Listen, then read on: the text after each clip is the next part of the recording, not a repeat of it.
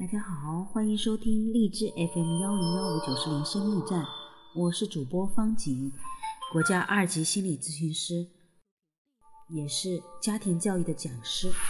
我们今天继续阅读《爱的五种语言》Gary Chapman 博士所著的系列《心灵之约》夫妻灵修365，1月15号。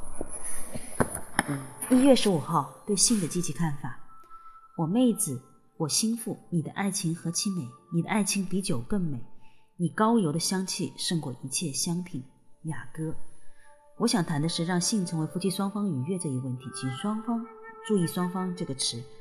涉及到性的问题时，如果不能让夫妻双方都得到深深的成就感，就没能达到上帝原本的意图。那么我们可以遵循哪些原则才能让双方都获得这种满足感呢？首先是要对性有一个健康的态度。出于林林种种的原因，有些人对性非常负面的看法，哪怕是对婚姻中的性也是一样。要想应对这种负面的看法，解决之道始于研读圣经中对于性的教导。在哥林多前书7章，保罗肯定了性是婚姻的一个重要组成部分。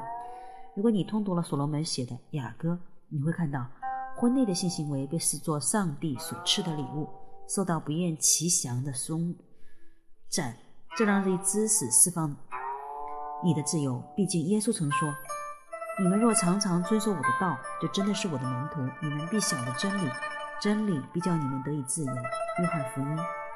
祷告是改变你态度的第2个步骤，求上帝改变你，让你对性有正面的看法。正面的态度能够带来正面的行为。好的，今天关于1月15号的我们今天的学习就到这里，我们明天见。